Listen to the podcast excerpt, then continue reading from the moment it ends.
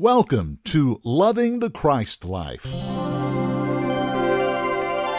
I'm Brad Wilson. This program is produced weekly by the Christ Life Fellowship. Visit the website christ-life.org and be sure and visit our bookstore and there you'll find so many of these great things that Warren Litzman left behind, so many great writings of his, tapes, videos. Check it out, christ-life.org. We've been in a conference that Warren did many years ago in South Africa, and we're going back to that conference. It's strong, it's powerful, and I think you're going to love it. Here's Warren. Let's go on to another verse now. He deepens this consecration he's making to God. Yea, doubtless, and I count all things but loss for the excellency of the knowledge of Christ Jesus my Lord. That's the line that has always struck me as being most important. That's why I chose that line as the theme of this conference. The excellency of knowledge. Let's stop right there. What is the most excellent knowledge there is? Paul has several words for it. He says, One place I know in whom I have believed. That's a great knowledge. Galatians 2:20 is a great knowledge. I no longer live, Christ liveth in me. That's the greatest knowledge you could come to. The excellency of knowledge is the knowledge of Christ. The knowledge of Christ. Now the world has a knowledge of Jesus of Nazareth. That's wonderful. That's historical, however. Same Jesus has returned to this earth to live in human beings. That's the greatest knowledge. You get it? That's the excellency of knowledge. Not that Jesus came, born of a virgin, healed the sick, cast out devils, raised the dead. The greatest knowledge there is is how this Jesus came in connection with you and I.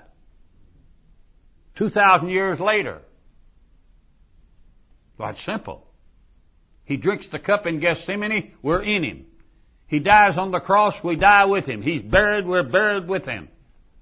He's resurrected, we're resurrected with him. So the excellency of knowledge is not the historical Christ. That's good, that's wonderful, that he healed the sick and cast out devils and preached the kingdom message.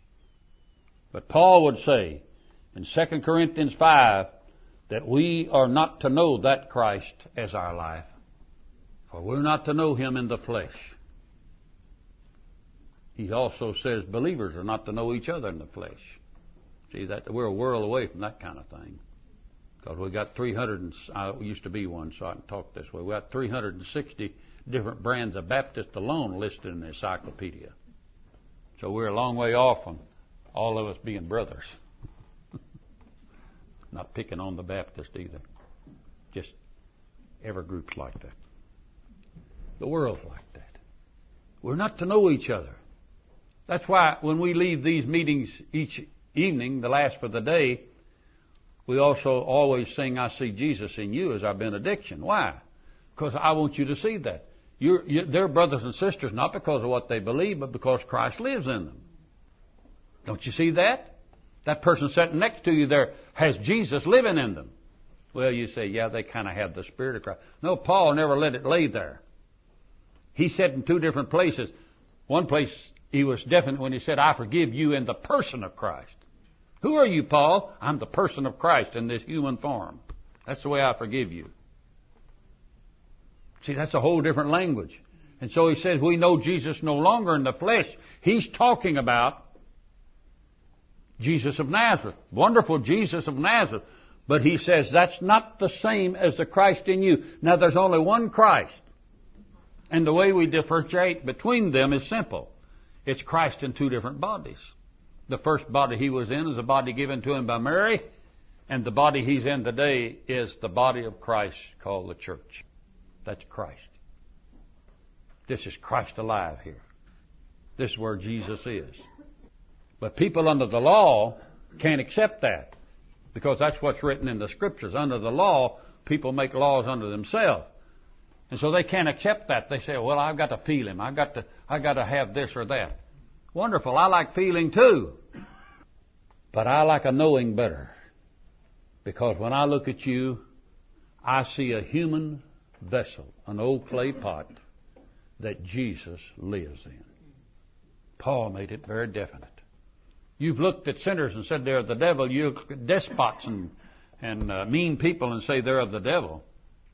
I look at you and say they are God. They are of God because Christ lives in them. So Paul had a different language for this sort of thing. The excellency of knowledge. Where does knowledge start then? Does knowledge start with the things that are happening in the world? Einstein. He's supposed to be a smart man. Heard a little story about him the other day. He got on a train and he had on an overcoat and a coat under it and the conductor come along wanting the ticket and he fumbled around and fumbled around and he couldn't get to the ticket. So the conductor said, Oh, we know you, Mr. Einstein, and we know where you're going. But Einstein said, Yeah, but I don't know who I am without this ticket because it tells me what I need to know. And I've always remembered that. Because you don't know who you are, and you don't know where you're going without the Word. And the Word you believe must be intensified, Word that speaks to you definitely. And that's what Paul's epistles are all about. That's the excellency of knowledge. That's the knowledge that I can't give you. That's why I'm not talking about you and I. We're talking about Paul, and we'll get to that a little later, of why we're talking about Paul in this respect. Because he says why. Says why we should listen to him. But the knowledge you need is a knowledge that comes from your searching the scriptures yourself and letting the Holy Spirit talk to you. See, he talks through this book. Once in a while he may talk to a preacher, but he talks through this book every time you go into it. And you need to get into the scriptures that have to do with you. And there's nobody in the Bible that has the scriptures that pointedly speak to you as one who has Christ in them other than Paul's epistles. John has some good words in that. Peter even has one or two words. But you need to get in Paul's epistles because that's what speaks to you. This excellent knowledge is there. It's not somewhere else. Paul gave his mind to that knowledge. The question is, when will we ever give our mind to the knowledge of what has happened to us at the cross? When will we give our mind to the knowledge that Christ has been birthed in us? We've been born again. When will we give a mind to it? That's the excellency of knowledge. That's something God didn't force. As I told you yesterday, He did not force the soulish part of man to be saved. That was Old Testament. They needed a law, and still we're under the law in our soulish part, most of us. But that's not what saved us. Christ was joined to our spirit. That's salvation. He doesn't give us a law. He's not going to force it on you. God's not going to force anybody to do what is right. Understand that? I deal with people who don't understand that. I I've been uh, ministering to the Alcoholics Anonymous group in California. And of all things, they got a hold of our book on Paul and they said this is the first writing we've ever seen that needs to be coupled with what they call the big book. You ever heard of that? The big book the alcoholics use. So they coupled it. In California, they've coupled our book on Paul with the big book. They have to study the big book and then they go into Paul. And now some of them have picked up our videos and they're showing those to the alcoholics. Every day those alcoholics have to go through a video. Got to change their mind. Got to change their mind. The reason they drink is they think they're drunkards. They think they're alcoholics. It's a mind change that's necessary to go with Christianity. God's not going to do it for you. He's not going to force you to change your mind because that's where the love affair is. Nobody wants forced love. God's not going to force you to change your mind and do what is right. He's already saved you. He already has made a point he's not dependent on you anyhow. He's dependent on Christ in you. That's why he made Christ to be your righteousness because he knew none of us had ever become righteous enough to earn what he's done for us. That's the excellency of knowledge. Oh, I pray that the Holy Spirit get it across to you. That's what you need to know. You need to know that. The world is dying and going to hell because they don't know this excellency of knowledge that has to do with Jesus Christ. The world's going to make fun and lambaste Jesus Christ because they don't know who He is yet. They don't know what He is to us. They don't know what a Christian is. They're earmarking us. They're tagging us with a false identity because they don't know who they who Christians are, and we don't even know who we are. Most Christians don't know who they are. Excellency of knowledge. The knowledge is of Christ Jesus my Lord. The knowledge is of Christ. Remember, the knowledge is of Christ. What Christ? The Christ that lives in you. Anybody can read the historical record of Jesus of Nazareth. But the knowledge is of the Christ that's in you. That's different. That requires a whole different setting, a whole different background, a whole different understanding. You must get what I'm saying. What Christianity has been has not been this excellent knowledge based on Jesus Christ. If you ever see through that, you're going to see a life ahead you never dreamt you had to live. Because I'm talking to you about an earth changing situation that must come to Christianity. Sooner or later, we must know this Christ who has been placed in us the moment we were saved. Excellent knowledge. Let's move on. For whom, he says, verse 8, for this Jesus my Lord, for whom I have suffered the loss of all things and do count them but dung, that I may win Christ. Would you be ready to give up everything religiously that's happened to you? Would you be ready to do that? I'm always hearing people tell me that come into the Christ life, well, I got a background over here in this kind of religion and that kind of church. That's hard on them because they still have relatives going there. All their grandkids go there. That's a deep thing with them. They're not going to cross that. Would you be willing to give all that up for the excellent knowledge of Christ that lives in you? Where would you start? Where would you start changing the inner life, your soulish life? The part of you that is being saved. Not the part of you that's saved, that spirit, but the part of you that's being saved. Where do you start? What do you offer to God because this Christ lives in you? What do you move out of the way so Christ could be your life? Your whole life, total life. Be your all. Paul uses that two or three times. Is he all? Is he all? Christ all? Is he everything? That's not going to change where you work unless God changes you, because where you work needs to know that Christ is all in you. That's not going to change your profession unless God changes it. Your profession. I had a lady in, in our church one time, in our fellowship.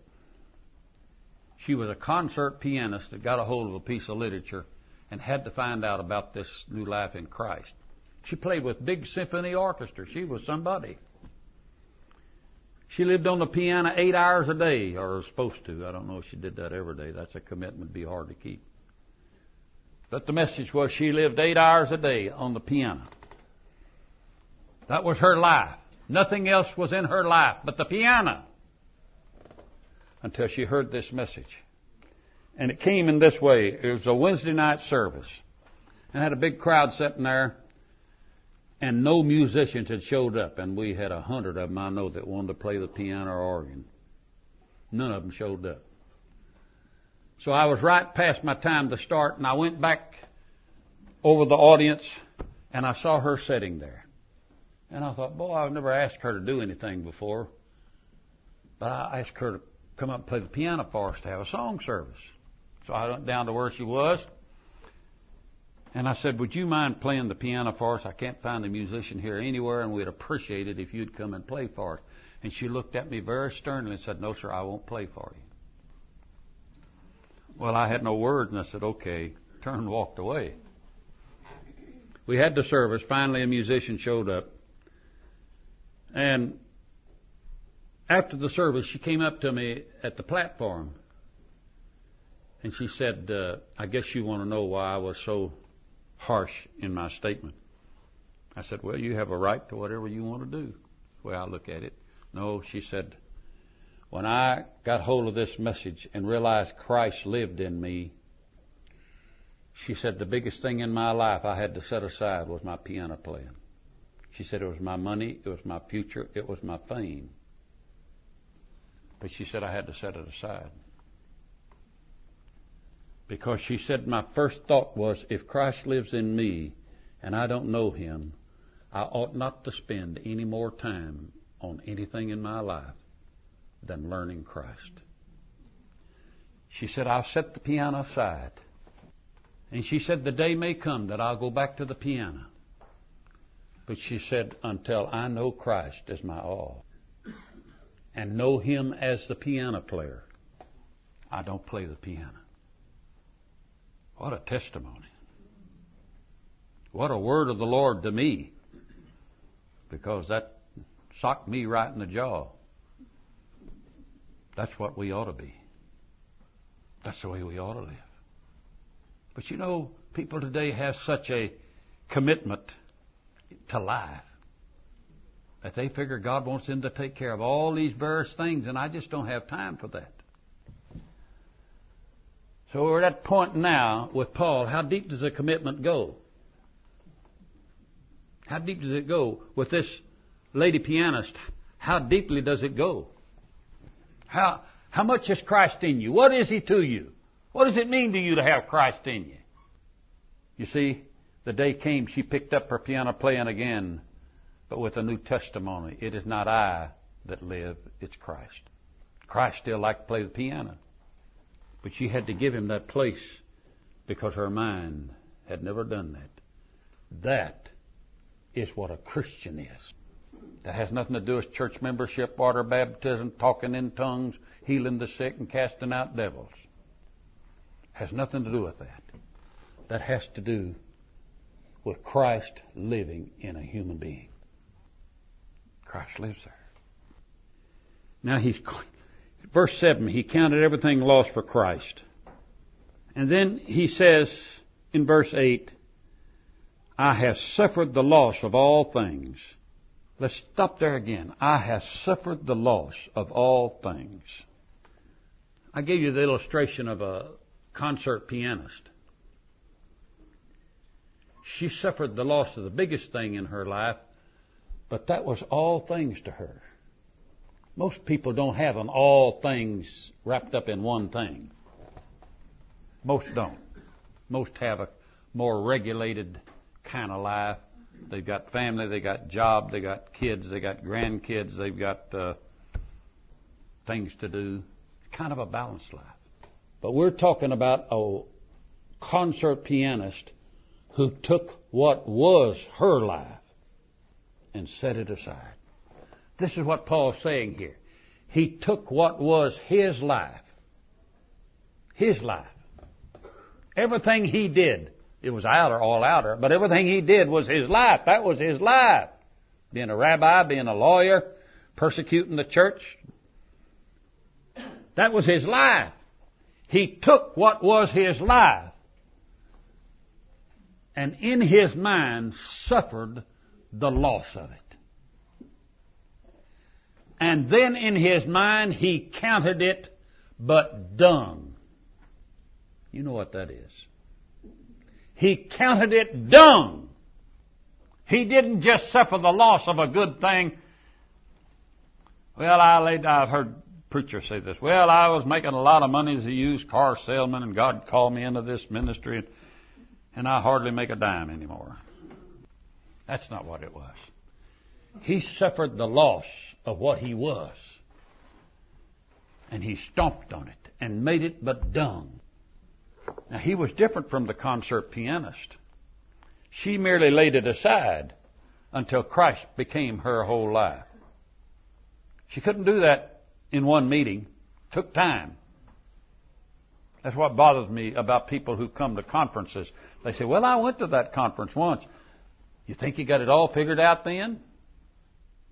You think you got it then? You think it works now? Oh, it takes time. It takes time for you to set aside your life so that Christ can take over that empty space. Much of your life will come back. You'll be a better mechanic, a better lawyer, a better teacher, a better housewife, a better mother. But it'll be Christ as you. That's different. That's what a Christian is. But Paul went the whole way. He said, I count all of it but dung, unusable again. Now that's, that's commitment. Not everybody can do that. I don't expect everybody to do that. I don't want husbands and wives separated so they become more righteous. I don't want kids to give up on the family and go out and do their own thing because they're more righteous. I just want Jesus to be who he already is to God in you. That's what I want.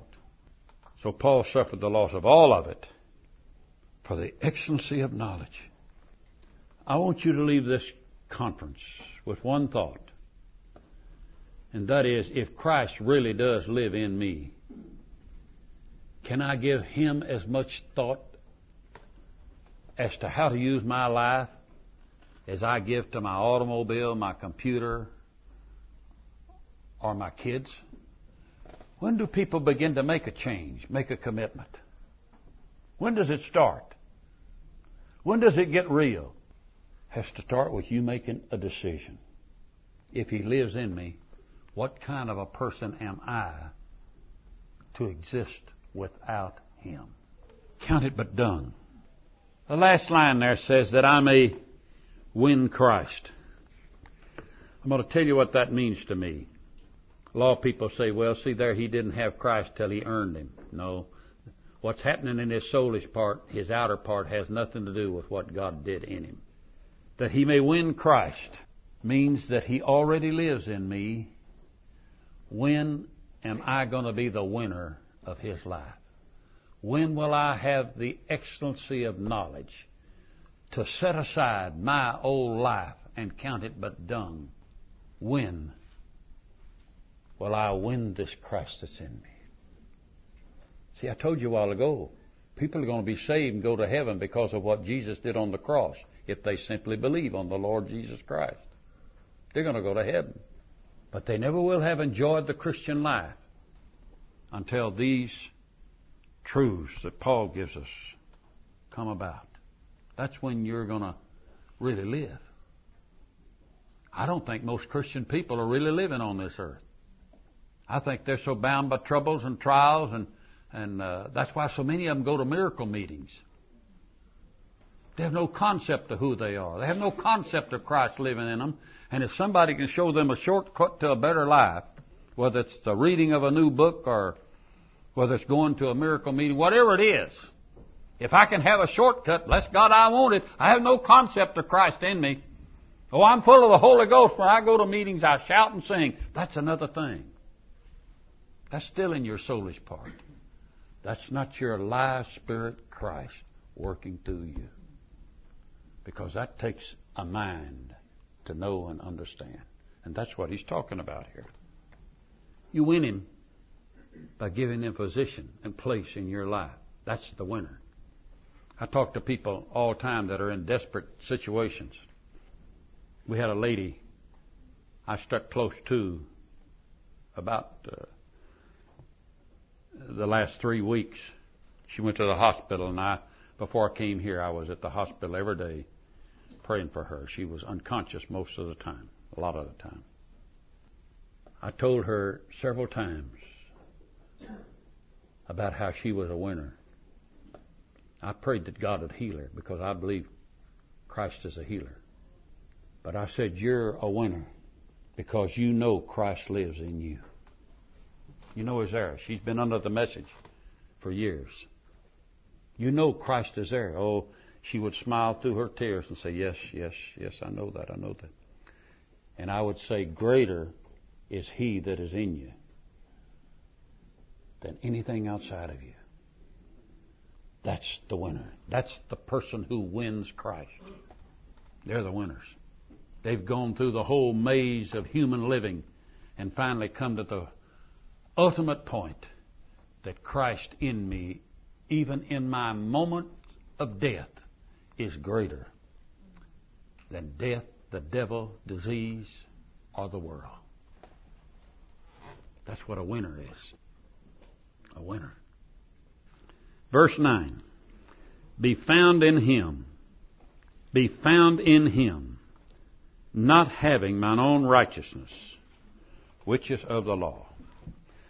Now, you see, if you listen to me, I take a statement like that seriously. I have allowed the entire constitution of my understanding of God to be changed by a single line like that. Because I believe every person that has a righteousness of their own is still under the law. The law will kill you spiritually. The law will nullify the Christ that is in you because Jesus won't fight the law. He has already had the law nailed to his cross and it's dead. It's dead. Jesus in you doesn't fight anything. If you don't want him, he'll still stay there, but he won't argue with you. All your arguments are with the Holy Spirit. He's not your life, but He's working in your soulish part to try to tell you what to do. And I'll tell you, when you have a trouble or a trial, usually the first thought you have comes from the Holy Spirit. The second thought will nullify it. Paul says that in any issue of life, he wants to be found in Christ. What is he saying? This, this is his ultimate. Difficult words here. But he's saying it doesn't matter what happens to me now. It doesn't matter where my life takes me. It doesn't matter how I live. I want in every inst- in every issue of life, every CNS gang, the old circumstance and situation gang, in every CNS event, I want to be found in Christ. I don't want to be outside. I don't want to be anywhere else. I don't want to think any other way. I don't want to do anything else. I want to be found in Christ. Think about it. In Christ. Found in Him. Now, He doesn't want any of His own righteousness. Most of us have done this unerringly. We didn't intend to. We didn't know what we was doing. But I pray for a lot of people. I used to pray for thousands. But I pray for a lot of people, and I've always found people saying, Well, the Lord has always taken care of me. I tell you, the Lord has always healed me when I was sick. The Lord's always met our need. Be careful. That's your righteousness springing up. Because behind that statement is not the Lord doing it, but you believing and you being used that He could do it. Hmm. Paul goes deep here. He says, just because I give up everything and suffer the loss of it, I am not being righteous. You must be careful that you don't feel righteousness over everything that must be done that you don't want to do. That's a redundant statement, isn't it? You must be careful that the things you don't want to do that you go ahead and do doesn't spring from your righteousness because your righteousness isn't worth a dime. Not having my own righteousness. You see, that's what many of you are going to suffer the loss of if you really turn over to this Christ that's in you, your mind. Because you're going to suffer the loss of your righteousness. You're going to suffer the loss. I used to, I tell alcoholics, I say, don't think you did a good thing if you went a day without drinking. Nobody, not even God's interested in your righteousness. And I have to say that to believers. God's not interested in your righteousness. Why? He made Christ your righteousness. Paul would say two or three times, not having my righteousness, no righteousness of my own. Why does he say that? Because he knows that our righteousness isn't worth anything to God. When God put Christ in us, he stopped looking to us for righteousness and He made Christ to be our righteousness. Not having mine own righteousness, he says. But he says, I want that righteousness which is through the faith of Christ. The faith of Christ. Oh, if that wasn't in the King James Bible, I would have never been gripped by the Christ life as I am. And the first thing all new translations did is change that statement, the faith of Christ. First thing they did. First new translations that came out changed that because the translators didn't see the Christ life. How in the world could a human being have faith when the Bible says it's the faith of Christ? It's the life of Christ. It's the righteousness of Christ. It's the redemption of Christ. It's the sanctification of Christ. It is never ours in grace. Never in grace is it us. Never in grace is it me. In grace, it's Christ. That's what a Christian is. I get all excited over grace, such a wonderful thing. Faith of Christ. Faith of God. Five times Paul says, when he mentions faith, it is the faith of Christ. He never talks about the faith of the believer in grace. He talks about faith in Hebrews, but that's the faith of the old generation of people. He never talks about the faith of the believer. Jesus of Nazareth, under the law, would have to say, if you have faith as a grain of mustard seed, you do great things. I never did anything like moving a mountain, at least, really. So I never even got mustard seed faith. But what operates through me now is the faith of Christ. That's what grace did. God took the monkey off the back of the believer at the cross, of the believer having to diligently and forcefully try to get faith. You ever go through that? Oh, I went through it a number of times, trying to get more faith, more faith. I never knew whether I got more faith or not unless he did what I wanted. If he didn't do what I wanted, I sure wasted a lot of time. However, I learned in all of that. That was a learning process. But when grace came, he didn't depend on our faith anymore. If he's not going to depend on your righteousness, why in the world would he depend on your faith? Well, you say, how in the world will I live without that kind of faith? Live like a Christian. It's a new life. It's a different existence. It's all different. And as long as we're hung up on the past, we're going to get to this in a while. But as long as we're hung up, we'll never come into this grace. Grace affords us a relationship beyond all description. It's a new world. It's a new life. Grace is not the absence of sin in people's life. Grace is a total dependent upon what Christ did. It's not a dependency upon us. In grace, I'm not living a life that I can do anything I want to and not go to hell. That's law people's idea about it. Grace is me being totally dependent upon Christ. I need no other dependency. I need to depend on nothing else. I can depend on Him. He's my life. He's my faith. He's my power. He's my strength. I can do nothing without Him. That's the mind change we're coming to. Along with the fact we're coming to the noon hour and I must quit. Past the noon hour. I'm going to pick up with this and go on. Hope you come back again. If you don't come back, I'll know what you think of it. We're going to stop right here. We'll pick up next time where we left off as Warren Litzman continues this conference in South Africa that we have via tape that he did years ago, and it is powerful. We hope you're enjoying it. Please, again, let us invite you to go to our website, christ life.org. Read about this in Christ message and be sure and look for some great material that Warren left behind wonderful books and videos and tapes all like you hear on this podcast each week. You can have these wonderful things, these wonderful treasures in your home. We want to thank Valerie Hill for doing our Twitter account, Tammy Laycock for doing our weekly podcast notes. Of course, we want to thank Robbie Litzman for allowing us to go into the archives each week to bring you these wonderful podcasts. And Teresa Ferraro, thank you. She's our wonderful producer from the Christ Life Fellowship. Until next time, I'm Brad Wilson, loving the Christ life.